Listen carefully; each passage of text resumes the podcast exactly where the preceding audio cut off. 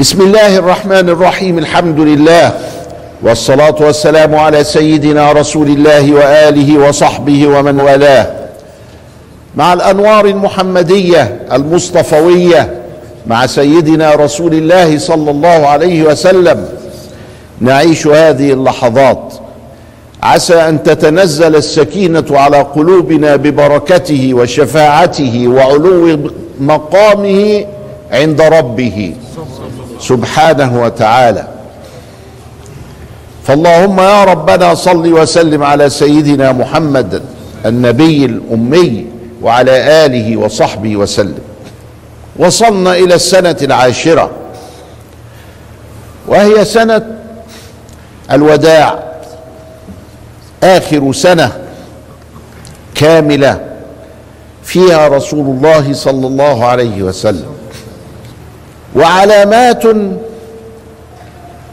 تهيأ بها سيدنا صلى الله عليه وسلم للقاء ربه.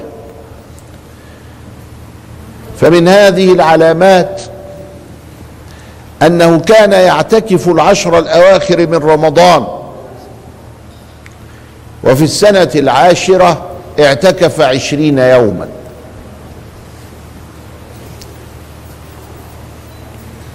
ومن تلك العلامات أن جبريل عليه السلام كان يراجعه القرآن كل عام في رمضان، شهر رمضان الذي أنزل فيه القرآن هدى للناس وبينات من الهدى والفرقان.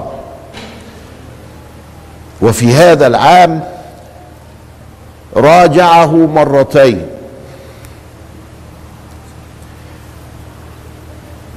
وهذا أساس من فعل هذا في التراويح.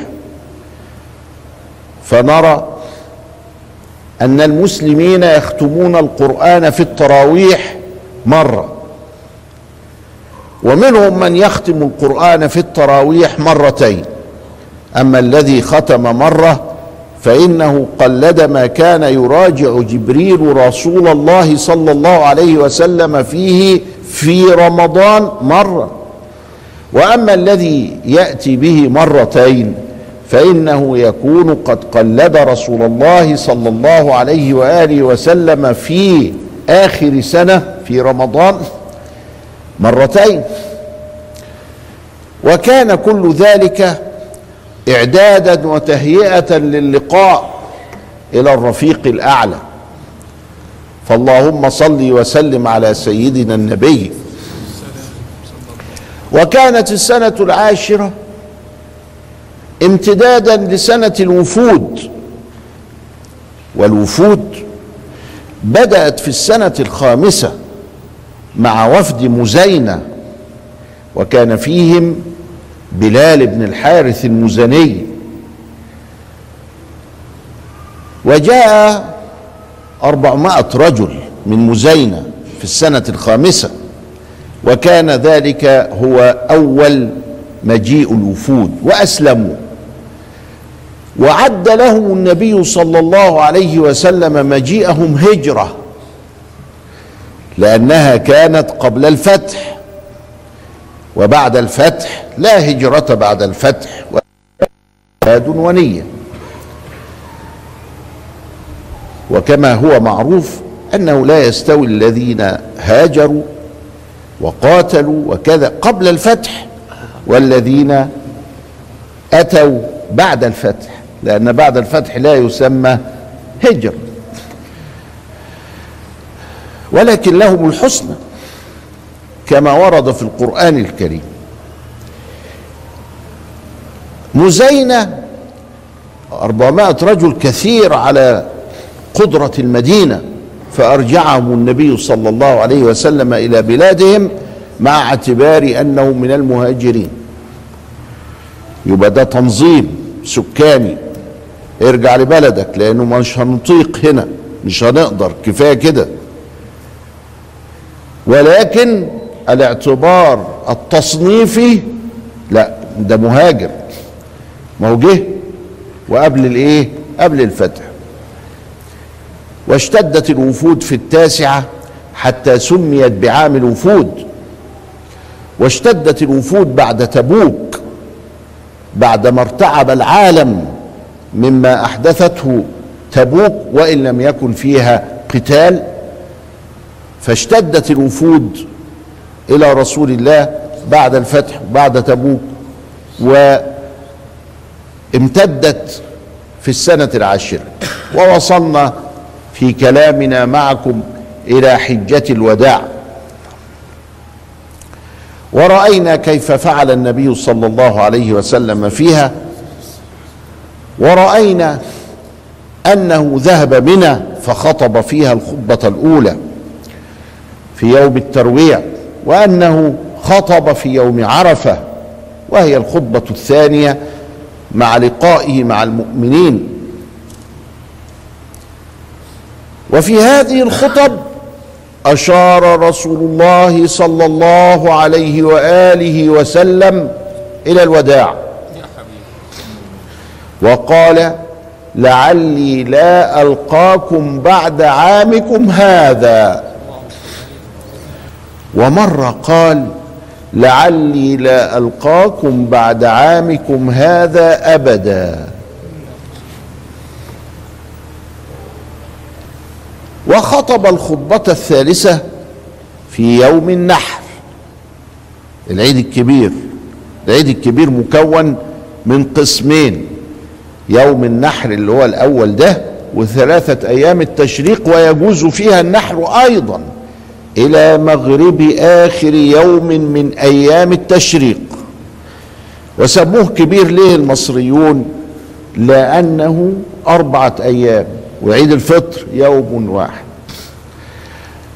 بعد ما تظهر الرؤية قوم الناس تكبر لغاية يا عيني إيه الصلاة، ده في عيد الفطر حاجة مدة بسيطة كده. فكانوا يكبرون في الأسواق. ولكن عيد الأضحى لا، عيد الأضحى احنا قلنا كم يوم؟ أربعة، زود كمان عليهم يوم عرفة. وبعد ظهر يوم عرفة يكبر الناس في الآفاق، من طنجة إلى جاكرتا، ومن غانا إلى فرغانا، ويبقى التكبير إلى عصر اليوم الثالث من أيام التشريق، وهو الرابع من أيام العيد اللي هو آخر يوم يعني. ويبقى جواز الذبح للأضحية إلى قبيل المغرب، فإذا أذن المغرب فهي ذبيحة لحم وخرج وقت الأضحية. طيب، والأضحية سنة إلا إذا نذرت فتكون فرضا، أنت فرضت على نفسك، ما نظرتهاش يبقى خلاص. والشافعي يرى أنك لو نظرت لا تأكل منها، كلها للفقراء. ومالك فرق ما بين قولك هذه لله أو هذه للفقراء، فإن قلت هذه للفقراء حرم عليك الأكل منها، وإن قلت هذه لله دخلت من عبيد الله وعياله سبحانه وتعالى فتأكل منها. لكن الشافعي لا، الشافعي يقول لك خلاص لله يعني للفقراء، يعني ما تاكلش منها وخلاص، ما يفصلش التفصيل بتاع سيدنا ايه سيدنا مالك. طيب، رسول الله يوم النحر ماذا فعل؟ نزل من عرفات الى جمع، والجمع دي ايه؟ المزدلفة، لها حدود، وحتى الان حدودها واضحة مرسومة ومعلنة على اللافتات. هذه بداية المزدلفة، هذه نهاية المزدلفة، والبداية من قبل عرفات والنهاية، لانك تنزل من عرفات الى مزدلفة. ومزدلفة وادي كبير كده، وكان قد جمع منه الحصى وصلى في جمع أو في مزدلفة يعني المغرب والعشاء، وبات في مزدلفة، وقام في فجر يوم العيد، في فجر، احنا جه الفجر يبقى ايه؟ فجر يوم العيد. وأذن لأم سلمة عليها السلام وللضعفاء ولمن يخدم الحجاج من السقاة والرعاة والأمن وكذا أنهم يدفعون بعد منتصف الليل.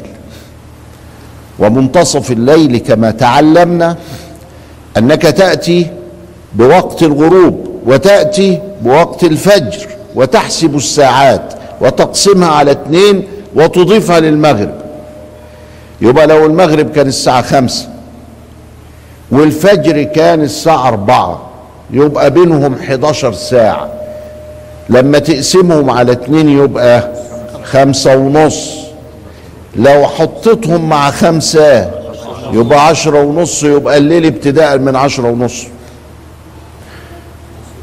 طيب ولو كانت دي خمسة ودي ستة، الفجر المغرب ستة والتاني خمس، يبقى الفرق بينهم كام؟ عشر ساعة، حداشر ساعة على اتنين خمسة ونص، اضيفهم لستة يبقى حداشر ونص، وهكذا. امال ايه اتناشر دي؟ اتناشر دي بتاع الخواجات، الخواجات يقول لك نص الليل اتناشر عشان جداول الطيران، جداول السيارات، الطيارات، السفن، ملناش تدخل. لكن منتصف الليل فين هو هذا؟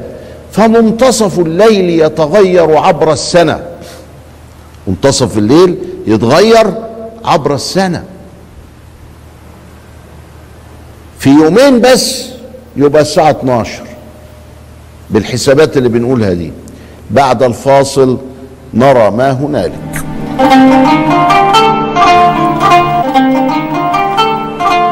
بسم الله الرحمن الرحيم، الحمد لله والصلاة والسلام على سيدنا رسول الله وآله وصحبه ومن والاه.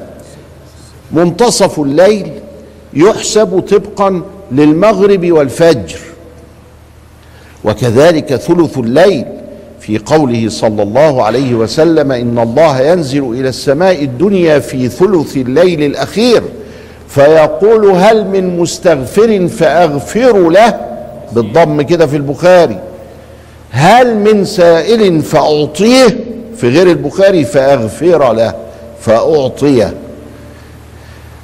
في البخاري بالرفع، يبقى الفاء هنا مش سببية، تبقى عاطفة. فالنبي صلى الله عليه وسلم يقول ينزل ربنا إلى السماء الدنيا.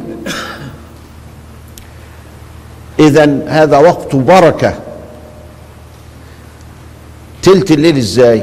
تحسب كده المغرب والفجر وتقسم على ثلاثة وتطرحه من الفجر تجيب تلت الليل. فلو كان المغرب الساعة ستة وجه الفجر الساعة خمسة يبقوا حداشر ساعة، نقسمهم على ثلاثة يبقى أربع ساعات إلا تلت، أربع ساعات إلا تلت من من من خمسة يبقى الساعة واحدة وتلت، الساعة واحدة وتلت يبقى واحدة وتلت بدأ تلت الليل، وهكذا كل يوم. أبد ده كل يوم بيتغير، كل يوم تلت الليل بيتغير حسب النتيجة، حسب الوقت بتاع المغرب وبتاع الفجر. طيب سيدنا مكث في المزدلفة المسماه بجمع، والمسمى أيضا بالمشعر الحرام، بالمشعر الحرام، وفي مسجد هناك كان يصلي فيه النبي على يسار الماشي من عرفات فوق كده هو على تب عالية كده، ما حدش يعرف يطلع له دلوقتي. فتسمى هذه المنطقة بالمزدلفة مشعر الحرام، جمع ما يجراش حاجة. بات فيها رسول الله وصلى فيها الفجر، يبقى صلى المغرب والعشاء جمعا وقصرا، وبات ونام وقام قبل الفجر وكذا إلى آخره، وصلى الفجر بالمسلمين. واللي مشي بعد منتصف الليل مشي راحوا إلى منى. راحوا إلى منى والنبي عليه السلام جلس صلى الفجر وانتظر حتى أصفرت. إيه دي اللي أصفرت؟ الدنيا يعني، الدنيا أسفرت جدا. أسفرت جدا يعني قبل الشروق بخمس دقايق عشر دقايق حاجة كده يعني. أسفرت جدا يعني الضوء بان، لسه الشمس ما طلعتش، والناس عرفت بعضيها. أول ما أشوفك أعرفك أنت مين، في حين إنه ما فيش ضوء وقابلتك أشتبه فيك، مشيتك لكنتك صوتك معلش، لكن ما تبقاش متأكد مية في المية، لكن دي كانت أنا شايفك بعينيا من الضوء. والسفور ضده الحجاب، واحدة كده سايبة شعرها يعني ايه أصفرت؟ يعني كشفت. فالمكان ده اسمه حتى أسفرت جدا يعني حتى انكشف الناس، عارفك أنا اهو. فالنبي صلى الله عليه وسلم دفع من مزدلفة إلى منى. ولما دفع من مزدلفة إلى منى صلى الله عليه وسلم جاء في وادي اسمه وادي محصر، لأنه حصر الفيل، فتقدر تقول وادي محسر لأنه اسم فاعل، أو محصر لأنه حسر فيه الإيه؟ الفيل. الفيل لما جه يهجم بتاع الحبشة يهدم الكعبة في السنة اللي ولد فيها سيدنا صلى الله عليه وسلم، جه أبرهة الأشرم وجه في الوادي ده، والفيل مرضيش يمشي، وقف.